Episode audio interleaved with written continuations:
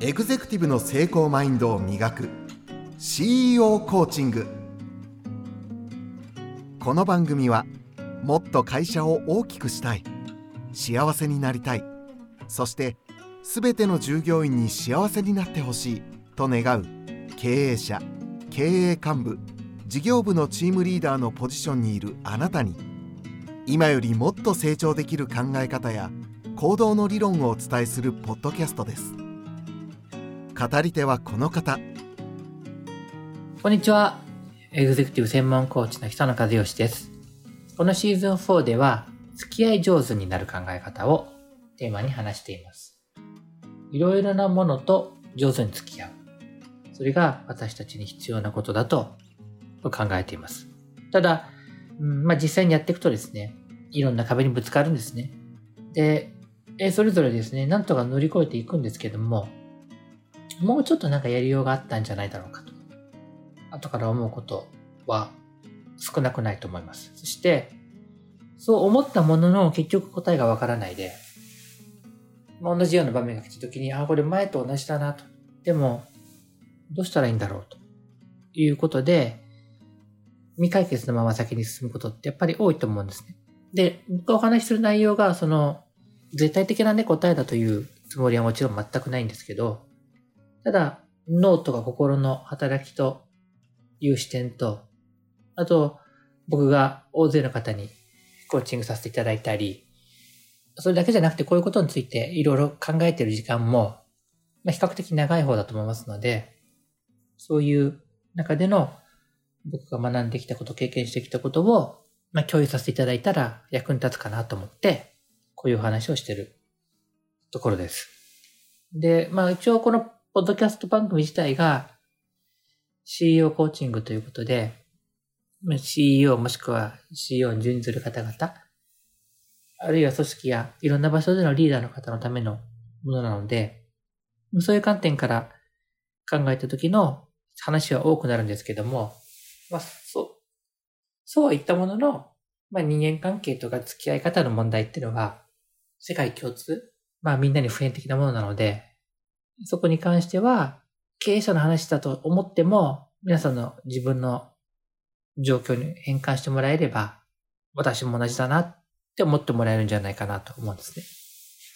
でまあちょっとこの前段を少し丁寧に話しているのは、今日は特にですね、その、子供との付き合い方。で、子供っていうのもその、特にこの自分で事業を作ったり、あるいはいわゆるこの上場企業のみたいなものでなければ、自分がこう事業のオーナーだったりすると、事業をね、承継するっていうかね、お子さんに任せるのか任せないのか話とか、その判断もそうですし、あるいは、じゃあそれ、そのその大きな問題をこう抱えた状態で、問題っていうのはその課題ですよね。取り組むべきテーマ。この息子や娘に継いでもらうのか、継がせるのか、継いでくれるのか、そういう話を扱う場面がやっぱりあるので、そういう観点でちょっと話を聞きたいというリクエストがありましたんで、そこについて少し触れていこうかなと思います。で、私はそんな、あの、承継するべきものがないから心配しなくていいよっていう方も、この会話の中の、説明の中のこうエッセンスをなんか感じていただけると、あ、なんかそうやって共通だなって思ってもらえるかもしれないので、ぜひ最後まで聞いてもらったらいいなと思うんですけども、僕がよくあの相談されるのは、ま相談でもないんですね、もう。あの、しょうがないんですよね。子供に継がせた方がいいんでしょうかっていう問い。あるいは、継がない方が幸せなんじゃないでしょうかって話。とか、業種的に、どうしても現場の人たちをたくさん束ねているので、男性が継いだ方がいいと思うんだけど、うちは娘しかいないんですよって話とか、そういう話はたくさんありますね。で、みんな共通して考えてるのは、感じられるのは、親がですね、あの、親、親である経営者の方が、これ、自分の子供にこれを継いでもらうことは、別に本人にとっての幸せになるとは限らないなって気づいてるってことですよね。で、これに気づい、気づくようになってることが、だいぶこう、あ、なんか、進化してるなって感じはするんですよね。もう世襲って言葉があるように、日本でも古い業界だったり、何って言わないですけども、あるあるじゃないですか、古い業界とか、古い世界。運を言わさず世襲みたいなとこあるでしょ。あの、襲名とかしちゃう世界ですよ。まあ、いろんな襲名あるか。怖い襲名もあるんで、まあ、それは置いといたとして、伝統なんとかの襲名の方ね。だから、そう、それがでも大体長いことそうじゃな、ありませんでした。その選択のうちなしみたいで、うちは何屋なんだからお前も何屋だみたいなね。で、そういうところから解放されてきてるんじゃないかとは思いますね。過去何、下手すら何千年も多分そうだったと思うんですけど、さすが21世紀にもなって、親はこれやってるからここ、こ、ここがこうだろうっていうのがないだろうって思いになってね。まあ気づいてきたっていうかね。最初からそうなんですけど、じゃあなんで、その、世襲的なものがあるかってとこまでちゃんと考えていくと、システムの維持ですよね。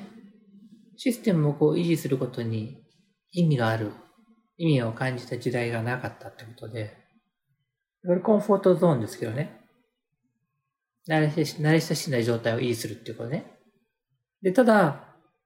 それは合理的だったんだけど、なぜじゃあ今は非合理になってきたから、皆さんが子供に継いでもらうことを躊躇するとか、あの、娘しかいないんですって話も、昔は、その娘、娘さんを結婚誰かしたら、婿さんが継ぐっていうことで、別に誰も悩まなかったでしょ。だけど、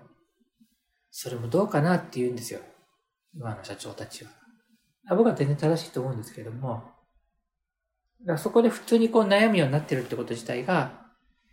まあ、人類の進化だなと。日本日本人、これがあの、せっかくだからまだワールドカップまでちょっと入れると、僕が行ってきたのは中東ですよね、カタール、ドーハ。で、ちょっと海を挟めばインドがあるわけで、まあ、あの、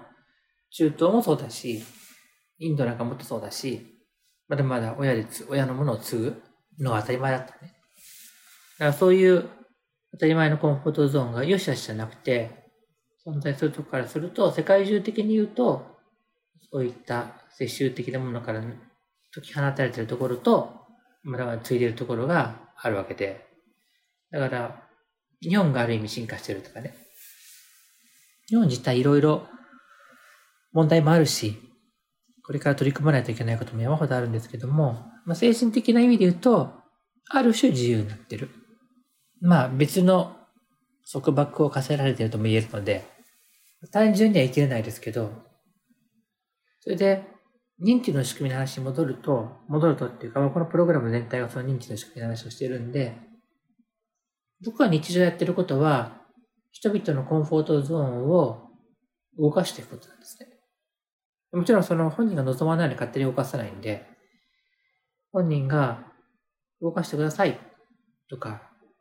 動かなくて困ってるんですっていう場合に、そのコンフォートゾーンをずらしていくっていう。だから、親が経営してる時のコンフォートゾーンがあって、それはそれで存在していいんですけど、子供のコンフォートゾーンは違うわけなんで、その子供のコンフォートゾーンがその親が経営してる時のコンフォートゾーンに重ならない限り、つけないですよね。完全に重なるかどうかの話じゃなくて、かなりの部分を共有しないとダメでしょ多分ね、その親のサイドで言うと、もう気がついてんですよね。子なんだからつくのが当然でしょっていうのが通じないくなっちゃったら、立場を逆にしたら自分がその子供の立場だったら、自分のコンフォートゾーンを尊重してほしいよなって普通に思うはずなんで、それ気づいちゃったら、押し付けられないですよね。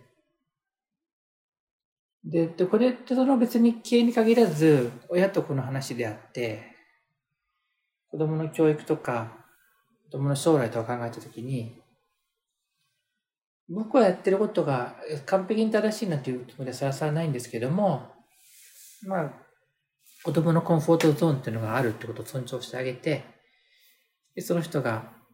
望んでいく、望む方向にコンフォートゾーンを動かしていくことができるっていうことを、本人が知るように流してあげるっていうかね、ことかと思うんですよ。で、ただ、当然それって親自身が知らないといけないんで、親自身がそのコンフォートゾーンの動かし方をし全く知らなければ教えようもないっていう意味で言うと、ある程度その何回か前に話をした自分との付き合い方との関係も出てきて、まあ、人間がその生理的に現状維持したいというふうにできてるってことを理解したら自分がそうだし、子供もそうだし、まあ、前回のパートナーもそうだし、みんなが自分のコンフォートゾーンを維持したいっていうね、その性質を味方につけるか、それをライバルとしてしまうかによって随分違うだろうなって思うわけですね。僕自身のエピソードで言ったら、片方の、両親の片方は、僕のコンフォートゾーンを尊重してくれたんで、いろいろ言わなかったけど、片方の人は、内心ではコンフォートゾーンを束縛したいと思いながらも、表面上は、あの、自由にしていいんだよっていうややこしい話だったりして、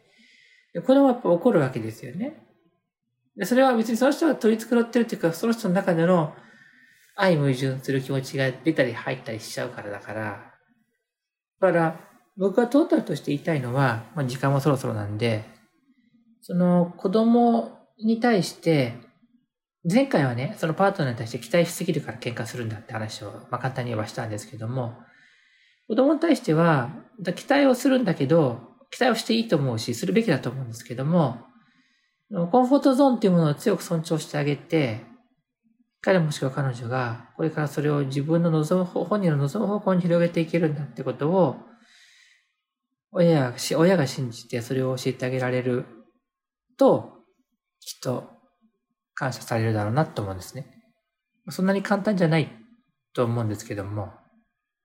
まあ、こういう考え方がヒントになればいいかなと思って、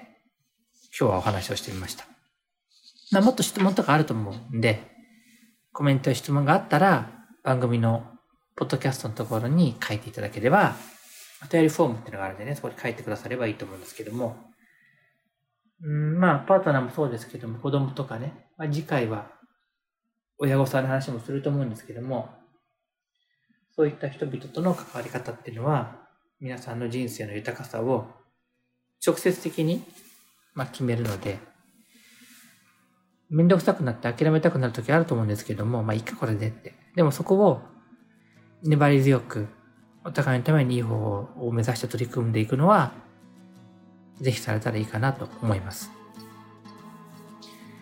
はい。まあ話をずっと続けてるといくらでも出てきちゃうんで、今日はここまでにしたいと思います。また次回お会いしましょう。久中和義でした。